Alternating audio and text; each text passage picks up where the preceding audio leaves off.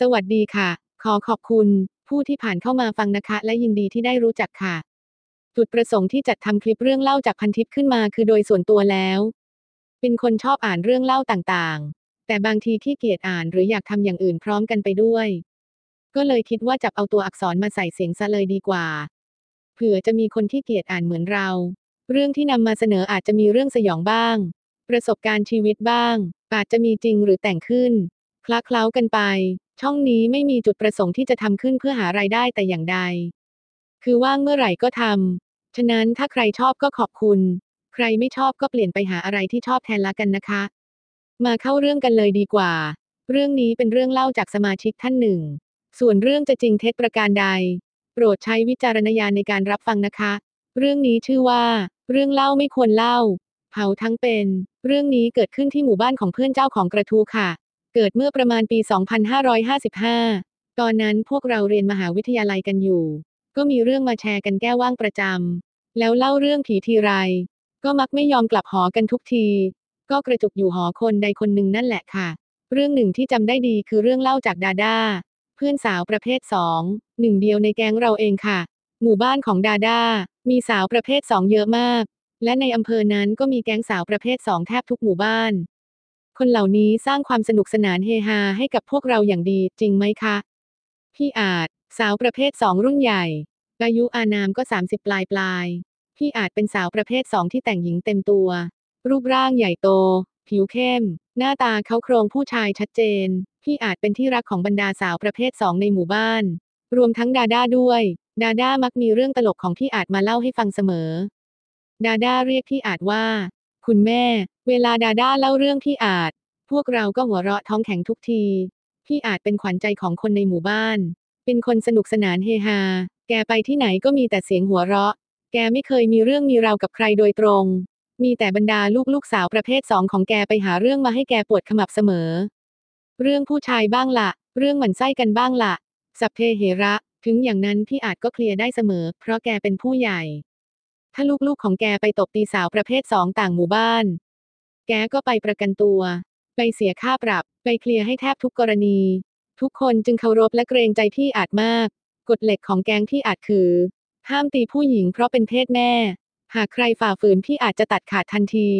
ซึ่งเรื่องก็สงบสุขมาตลอด ไม่เคยมีปัญหาเรื่องนี้ วันหนึ่ง มีหมอลำอยู่ต่างหมู่บ้าน บรรดาลูกสาวพี่อาจ ต่างแต่งตัวสวยเพื่อที่จะไปดูหมอลำ ตอนนั้นประมาณสองทุ่ม เหล่าลูกสาวสุดสวยเกือบสิบคนของแกก็มารอแกที่หน้าบ้าน พร้อมรถมอเตอร์ไซค์ที่ครบคน วันนั้นพี่อาจปวดหัว แกก็พยายามปฏิเสธลูกสาวแต่ก็เป็นห่วง กลัวจะไปมีเรื่องมีราวกับใครอีกเพราะไปต่างถิ่น พี่อาจจึงบอกลูกสาวทั้งหลายให้ล่วงหน้าไปก่อน เดี๋ยวขอพ่อกับแม่ก่อน เดี๋ยวตามไป แกจึงไปขอพ่อแม่แกว่าจะไปดูหมอลำพ่อแม่ก็ไม่อยากให้ไปเพราะทางไปมันอันตรายแถมไกลจากบ้านตั้ง 6 กิโลเมตร พี่อาจรันที่จะไปจนได้ เพราะทั้งเป็นห่วงเด็กๆ และอยากไปดูหมอลำตามประษาคนรักสนุก พี่อาจไปถึงเวทีหมอลำ ก็เจอกับเหล่าลูกสาวของแกที่กำลังเต้นส่งเสียง กรีดกราดอยู่หน้าเวทีอย่างสนุกสนาน แกไปสมทบด้วย พี่อาจเห็นว่าเด็กๆ ไม่มีเรื่องมีราวอะไร ด้วยความที่แกปวดหัวอยู่แล้ว พอประมาณเที่ยงคืนแกก็ขอกลับก่อน เด็กๆ เป็นห่วงจึงจะกลับด้วย แต่พี่อาจเห็นว่าเด็กๆ สนุกอยู่จึงไม่อยากขัดจังหวะ แล้วบอกว่าให้สนุกกันต่อ แล้วแกก็ฝากเด็กให้ช่วยดูด้วย เพราะแกกลัวมีเรื่องมีราว เพราะมีคนต่างถิ่นมาเยอะเหมือนกัน คู่อริก็เพียบ หลังจากนั้นพี่อาจก็ขับมอเตอร์ไซค์กลับบ้าน วันต่อมาพี่อาจยังไม่กลับบ้าน พ่อแม่พี่อาจออกถามมาหาพี่อาจตามสาวประเภทสองที่ไปดูหมอลำด้วยกัน ปรากฏว่า ไม่มีใครเห็นพี่อาจ และยืนยันเป็นเสียงเดียวกันว่าพี่อาจกลับบ้านแล้ว กลับตั้งแต่เที่ยงคืน ทุกคนเริ่มร้อนใจเพราะพี่อาจไม่เคยทะเลถลาย แกไม่เคยไปนอนที่อื่นและไม่ได้มีแฟน หรือผู้ชายมาพัวพันแต่อย่างใด ทุกคนช่วยกันออกตามมาหาพี่อาจ ย้อนกลับไปดูที่หมู่บ้านนั้น ภาวนาว่าอย่าให้เกิดอุบัติเหตุอะไร จนเที่ยงก็ยังไม่มีใครพบพี่อาจ จึงพากันมารวมตัวที่บ้านพี่อาจ สุดท้าย พ่อแม่พี่อาจ ทนไม่ไหว ออกไปแจ้งความ แต่ตำรวจก็ไม่รับแจ้งเพราะยังไม่ถึง 24 ชั่วโมง แต่ก็มีตำรวจที่รู้จักกันและดูแลกันมา ขออนุญาตผู้บังคับบัญชาไปช่วยตามมาหาให้ ทั้งหมดกำลังจะออกจากโรงพัก มีชาวบ้านโทรมาแจ้งว่าพบศพถูกเผาอยู่ที่นาหลังป่าช้าทางเข้าหมู่บ้าน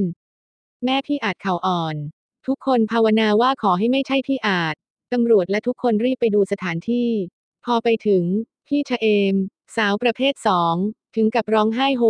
ว่านี่คือพี่อาจ เพราะจำยกทรงได้ เพราะยกทรงตัวนี้พี่อาจชอบมาก และตัวเองเป็นคนพาไปซื้อเอง แม่พี่อาจเป็นลมแล้วเป็นลมอีก สภาพศพพี่อาจคือ ถูกเผาทั้งคนทั้งรถมอเตอร์ไซค์ร่างไหมเกรียม ไม่เหลือเขาโครงให้ใครจำได้ แต่แปลกคือยกทรงตัวนั้น กลับไม่ไหม้ทั้งหมด ปรากฏเหลือลายให้พอจำได้ ว่าใครเป็นเจ้าของตำรวจสันนิษฐานว่าพี่อาจไปดูหมอลำแล้วมีเรื่องกับคนต่างถิ่น เขาจึงตามมาฆ่า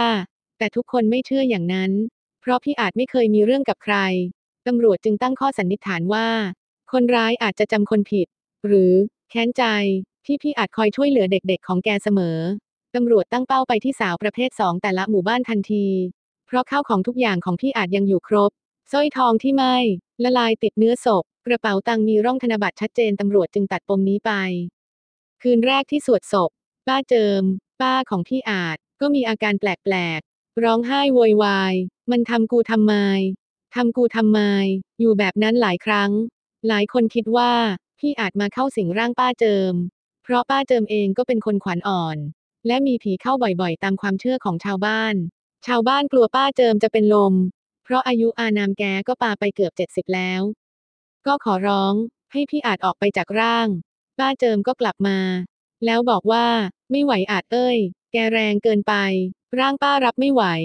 แกไปบอกผ่านคนอื่นเถอะลูก สักพักพี่สาวของพี่อาจ ซึ่งรูปร่างใหญ่ ก็ร้องกรีดขึ้น กูหิว กูร้อน กูหิว แล้วก็กรีดกรีดกรีดกรีดพระที่มาสวดศพต่างมองหน้ากัน แต่ไม่มีใครกล้าเข้าไปยุ่งสักคน ขนาดพระยังกลัว แม่พี่อาจร้องไห้สะอึกสะอื้นบาดเอ้ยใจเย็นเย็นลูก ร่างมันจะรับไม่ไหว ค่อยๆพูดลูก กูหิว พี่อาจที่อยู่ในร่างของพี่อินพี่สาว ยังคงร้องกรีดเหมือนเดิม ชาวบ้านจึงไปหยิบข้าวเหนียวที่อยู่ใกล้มือมาปั้นหนึ่ง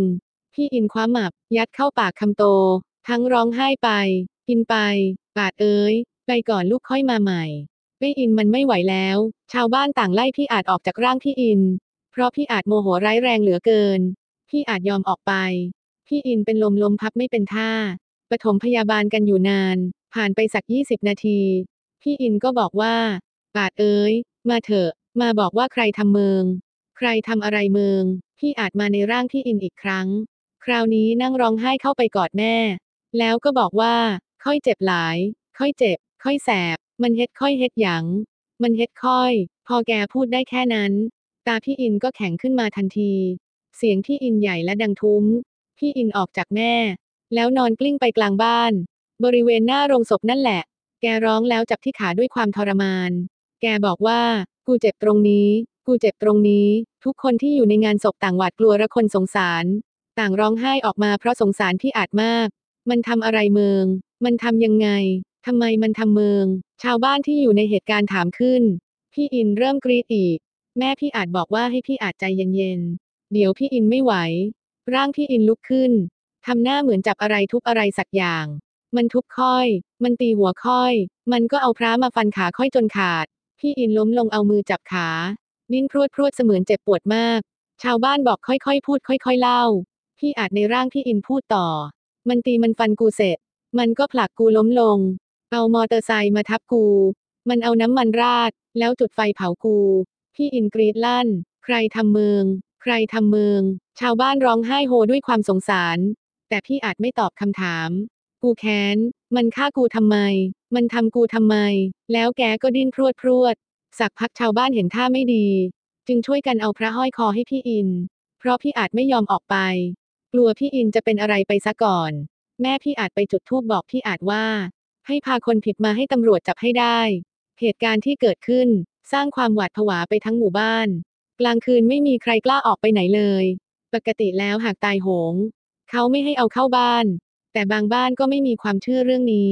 ด้วยความที่รักลูกมาก พ่อแม่ก็ย่อมอยากให้ลูกกลับบ้าน แม้ชาวบ้านจะเตือนแล้วก็ตาม แต่ศพพี่อาจได้ตั้งที่บ้านแค่สองคืนเท่านั้น คืนที่สองไม่มีอะไรเกิดขึ้น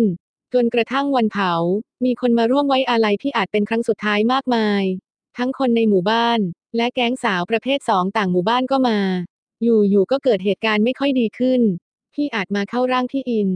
แล้วก็ร้องไห้ปานจะขาดใจ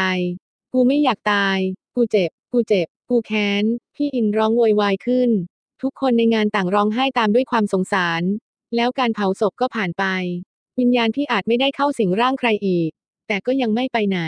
ใครที่ผ่านมาผ่านไปตรงจุดเกิดเหตุตอนดึกๆ ก็จะได้ยินเสียงกรีดร้องด้วยความเจ็บปวด จนไม่มีใครกล้าออกไปไหนดึกๆอีกเลย อีกเรื่อง คือในวันเผาพี่อาจ หลังจากเผาเสร็จชาวบ้านบางส่วนก็แยกย้ายกลับบ้าน บางส่วนก็กลับไปช่วยเก็บข้าวของบ้านงาน พอเก็บของเสร็จก็มืดแล้ว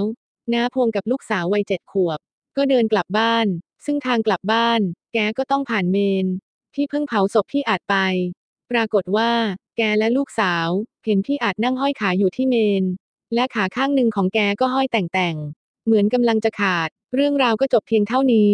ขอบคุณเจ้าของเรื่อง คุณมดตะนอย ตัวน้อยนิด ที่ได้นำเรื่องมาแบ่งปันกันในพันทิปและขอบคุณทุกท่านที่ทนฟังเสียงหุ่นยนต์จนจบนะคะ แล้วพบกันใหม่ค่ะ